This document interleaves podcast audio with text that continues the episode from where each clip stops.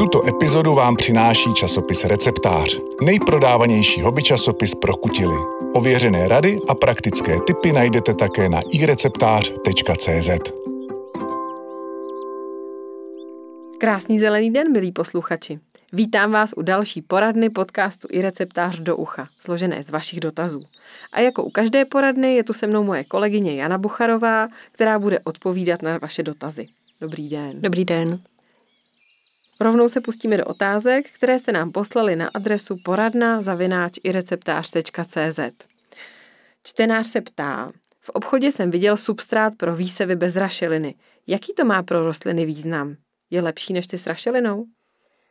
Je lepší, ale eh, nelze úplně říct, že přímo jenom pro rostliny, protože se to vlastně primárně nedělá kvůli rostlinám. Je fajn, že se u nás začaly ty substráty obětvovat. Vlastně před pár lety ještě nebyly skoro k dostání a teďka začínají být stále běžnější a je i fajn, že je po nich poptávka. Tam vlastně eh, po tom substrátu bez rašeliny se píděl hlavně ten, kdo chtěl zahradničit eh, ohleduplně vůči přírodě a životnímu prostředí. A ono, ne každý to vlastně ví, koupí substrát a vůbec ho nenapadne, jako jaké to může mít důsledky. A ta rašelina se začala opravdu jako masivně používat v zahradnictví, protože má spoustu takových jako příjemných vlastností. Dobře se s ní pracuje, nasákává vodu, udržuje vzdušný substrát, ale bohužel následek toho je devastace vlastně těch rašelinišť. A ta rašelina se tvořila miliony let a ani náhodou se nestíhá obnovovat. Vlastně jde na neobnovitelný zdroj, který se tím, tím pádem vyčerpává vlastně na věc, kde není nezbytný, protože ta rašelina lze nazhradit, zrovna tak, jako se za, vlastně šlo pěstovat, dalo se pěstovat dobře bez z rašeliny dříve a dnes jsou vlastně ty možnosti ještě lepší. Takže má to význam především vlastně pro přírodu, ale tím pádem nakonec i pro všechny rostliny. Ta rašeliniště jednak jsou unikátní přírodní společenstva, opravdu jedinečná, která vlastně nenávratně zmizí, ale mají velký význam i jako ochrana proti povodním. Ten, ta rašelina, rašelník na vrchu zadrží spoustu vláhy, pak ji uvolňuje, když je potřeba a v poslední době se dokonce ukazuje, že, že je to i důležité z hlediska ochrany klimatu, protože vlastně v těch rašelništích je uchováno spoustu oxidu uhličitého, který se tak tak zbytečně uvolní do atmosféry. Takže eh, vlastně pro většinu a navíc eh, ta rašelina je v substrátech, eh, kde ji ty rostliny vůbec nepotřebují. Ona vlastně její výhoda jediná, že je kyselá a proto opravdu kyselnomilné rostliny, jako jsou třeba rododendrony, azálky, zahradní borůvky, tak ty jsou jediné, které opravdu vlastně profitují z té rašeliny, jaká je. Jinak pro většinu substrátů se neutralizuje vlastně ta její přirozená, přirozené nízké pH, což je škoda. Takže pro jedině pro tyto rostliny to má smysl, ale i tam to je možné nahradit třeba právě jehličnatou hrabankou, kompostovanou kůrou jehličnanů a jehličí a podobně. A Vlastně lze to bez toho, aniž by rostliny utrpěly. Třeba i britská královská zahradnická společnost, která se stará o spoustu zahrad. V Británii vlastně už zahradničí z 99% bez rašeliny, takže, takže je to možné. A jednak je možné ten substrát zakoupit, ale zrovna tak si ho vlastně i doma udělat z kvalitního kompostu, listovky, případně vylehčující příjmeně si použít jako písek nebo agroperlit. Takže substráty bez rašeliny určitě doporučuju. Čím tedy rašelinu v substrátech nahradit? Vlastně v těch komerčních substrátech je eh, často nahrazená nějak dobře zpracovanou dřevní štěpkou. Eh, v některých se vyskytují i eh, vlákna vlastně z kokosových skořápek, která sice jsou dovážená zdaleka, ale jsou opravdu jako odpad, který by se jinak nevyužil a mají taky vlastně dobré vlastnosti na to vylehčení substrátu, ale jinak vlastně se dá použít jako dřevo ve všech podobách, když je rozložené a doma vlastně výborná listovka z kompostované listí, které ten substrát vylehčí, ale samozřejmě, že i klasický kompost, když je pěkně vyzrálý, tak eh, vlastně úplně stačí. A když je potřeba trochu vylehčit, což třeba v případě těch výsevů se hodí, zvlášť třeba saláty jsou potom citlivé na přemokření, tak stačí ho promíchat s pískem anebo s agroperlitem, což je vlastně pufovaná hornina která se běžně prodává a lze používat opakovaně. Někdy se používá vlastně i samotný rašeliník, ne rašelina, ale rašeliník, který se pěstovat Dokonce v Anglii to právě dělají trvalé udržitelně ho pěstují a právě pro takové náročné rostliny jako orchideje a další vlastně lze používat ten takhle samostatně vypěstovaný rašeliník, nezískaný z rašeliniště a usušený. Rádi bychom si založili pařeniště, ale nemáme čerstvý hnůj. Prý by stačilo takzvané pařeništní okno. Co to je? A je to pravda? Funguje to takhle? Eh, pařeniště, vlastně to pravé pařeniště by sice vytápěné hnojem být mělo, protože to funguje potom nezávisle na počasí, ve dne v noci.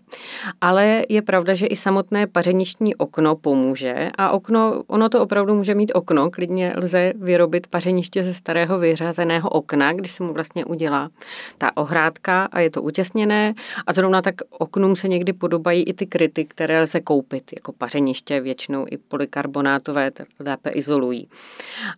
A už jenom jako díky působením slunce vlastně se ta půda prohřeje a naakumuluje to teplo a zůstává v ní trochu i, i přes noc. Taky je možné vlastně, když na to máme čas a možnost to pařeniště vždycky přikrýt na noc, kdy to světlo už rostliny nepotřebují a to teplo tam tak uchovat. Takže fungovat bude i bez hnoje, ale to vytápění hnojem je opravdu jako dobrý vynález, protože funguje i za špatného počasí, když je oblačno a vlastně ten princip je takový, že se do jámy, která by měla být aspoň půl metru hluboká, vlastně nastele ten čerstvý hnůj, ale na to je potřeba ještě nasypat asi třeba 10, raději 20 cm silnou vrstvu zeminy, protože ten čerstvý hnůj eh, by byl pro ty kořeny příliš agresivní a ten hnůj opravdu začne topit. Ono je to třeba i, vidíte někde, skupky hnoje se kouří vlastně i v zimě, takže opravdu vyhřívá, prohřeje ten substrát do, týden, do týdne, do dvou a potom funguje jako spodní vytápění, což těm rostlinám velmi prospívá. Když ten hnůj není k dispozici, i když eh, často si lze odvést, třeba se podívat po nejlepší je koňský, skoro pro tenhle účel, takže ty mm, chovy koní se docela vracejí do krajiny, takže stačí se domluvit, půjčit si vozík a vlastně jeden vozík stačí. A v nouzi to jde trošku nahradit třeba trávou, která ale většinou ještě takhle časně není k dispozici, nebo slámou, která se proleje horkou vodou. Ale ten účinek dlouhodobý nebude takový jako u toho hnoje, který vlastně potom ještě časem jako zetleje a bude z ní výborný materiál, hnojivo. Salát prý může obsahovat i při domácím pěstování velké množství dusičnanů, hlavně ve skleníku. Proč se to děje a jak tomu předejít?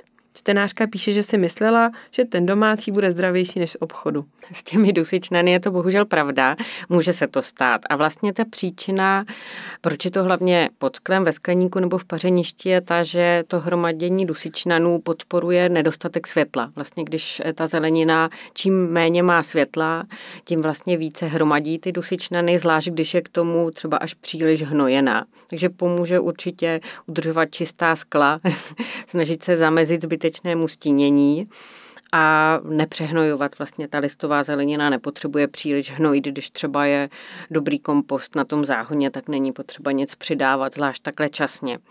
Ale druhá věc je, že vlastně ten salát, dokonce i když nějaké ty dusičnany obsahuje, tak stále může být zdravější než ten z obchodu. Vlastně to zdraví nespočívá úplně jenom v té přítomnosti nebo nepřítomnosti dusičnanů.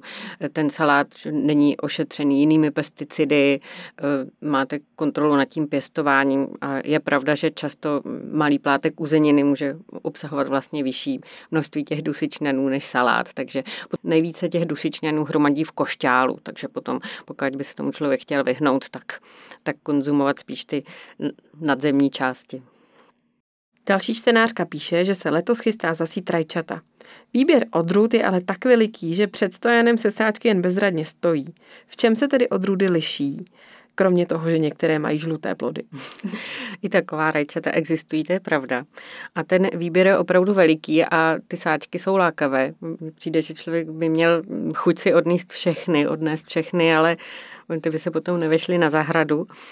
Eh, tam je potřeba, první třeba taková velice důležitá vlastnost, eh, na kterou je třeba dbát, je, jestli ta odrůda je tyčková nebo keříčková. Těch tyčkových je většina teda, protože oni se lépe pěstují, šetří místo a vyžadují oporu a rostou do výšky. Vlastně s nás udržují vzdušné, aby nechytili plíseň a tak. A keříčkové ty vlastně jsou více jako při zemi. Takže už tohle je potřeba si rozmyslet, vlastně jestli, jestli chceme ty rajčata pěstovat na opoře.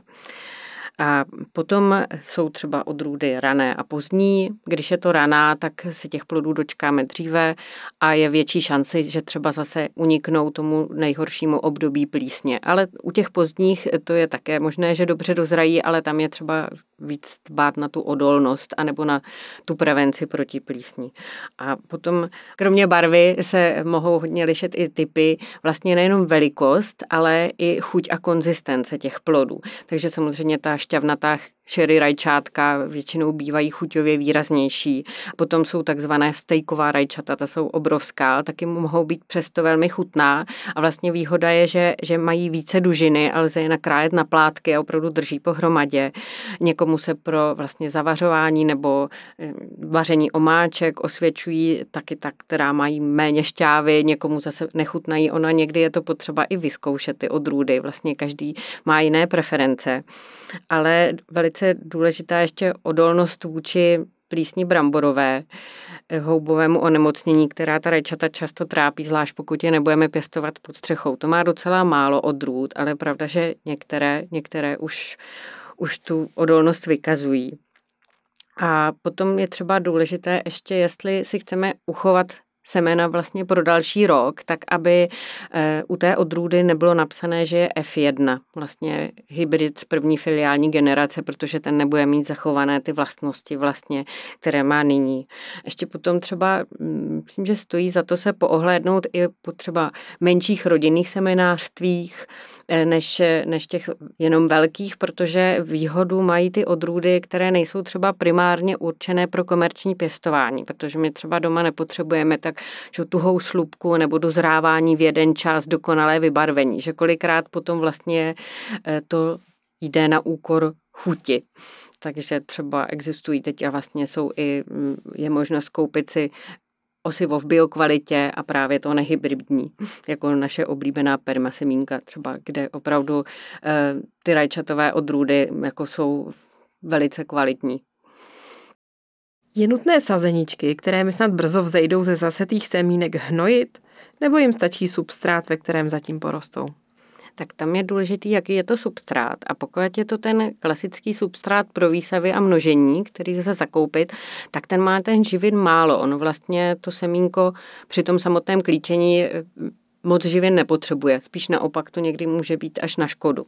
Takže tam je určitě důležité začít přihnojovat pokud jako jsme zaseli do třeba vlastního vyzrálého kompostu, tam je důležité, aby ten kompost byl opravdu dozrálý pro ty samotné výsevy, protože by to tak to klíčení mohlo brzdit jinak, který jsme třeba vylehčili pískem nebo agroperlitem, tak ty živiny tam na nějakou dobu jsou. Ale je pravda, že pokud ty rostlinky mají prospívat, dobře růst a vlastně je to pro ně velká námaha, že musí se tvořit všechno z ničeho najednou, tak je dobré si vzít na pomoc vlastně ta tekutá hnojiva třeba nebo rozpustná ve vodě na nastartování růstu.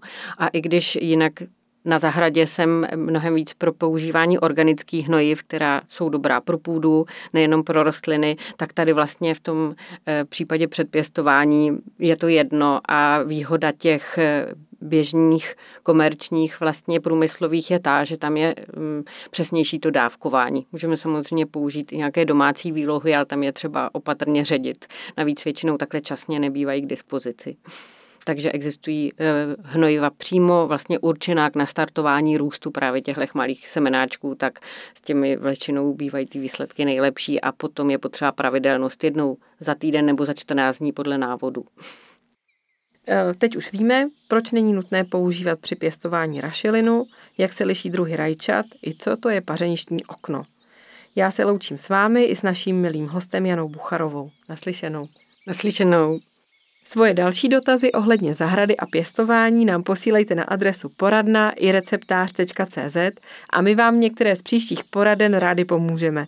Budeme se na vás těšit opět za týden a ať vám to roste.